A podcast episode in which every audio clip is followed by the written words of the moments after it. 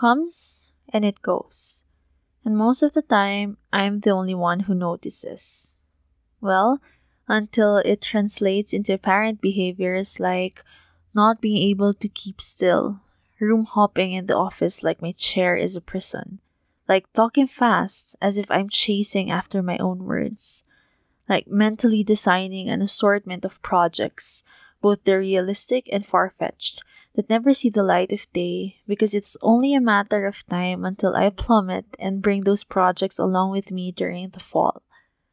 Writing several poems and blog posts at once and planning the exact dates to post them, frantically going on a shopping spree until my bank account's empty. Rushing to get everything done, and by everything I mean everything about life, as if there's a countdown to doom doing the arduous task of rationing my thoughts into manageable chunks per second, as if that's even possible. Sharing unending disconnected stories with elaborate gestures and facial expressions like I'm putting on a theatrical show. Dancing, crazy dancing, non-stop crazy dancing.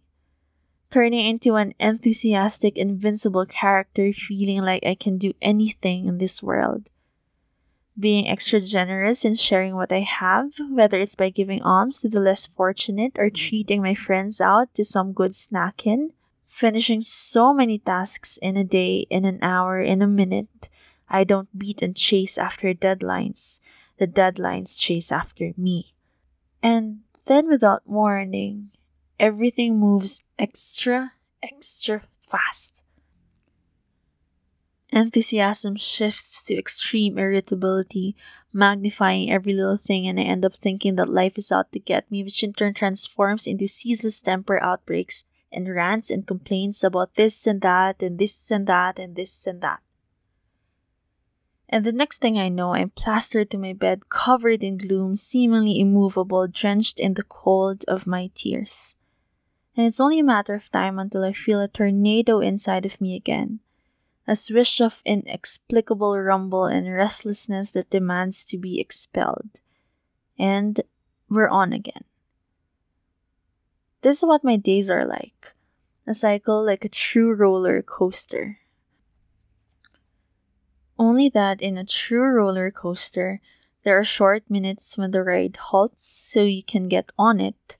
You buckle up, ready yourself, take a huge deep breath, Pray to God you aren't in a live Final Destination movie until you hear that metal go off and you're on your way to that nerve wracking experience.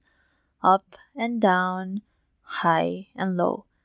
You either raise your arms up in the air and shout or frantically doze off to nausea and jelly like limbs. And then it stops, and you can decide to stay for another round or step out. Imagine a true roller coaster ride. Only that I didn't decide to get on it. I was put there like a whining baby in a crib. I can't buckle up. There is no readying myself. There's not one huge deep breath, but a multitude of short breaths in a span of seconds. The feeling of dropping your heart in a thousand meter fall. Lots and lots of prayers shouts that spell stop, please make it stop. And the scariest of them all, it seems like I can't step out. And just when I can't take all of it anymore, when I scream to escape only to the extent that my own mind can hear it, the metal goes off. And so we're on again. We're on again. On again again.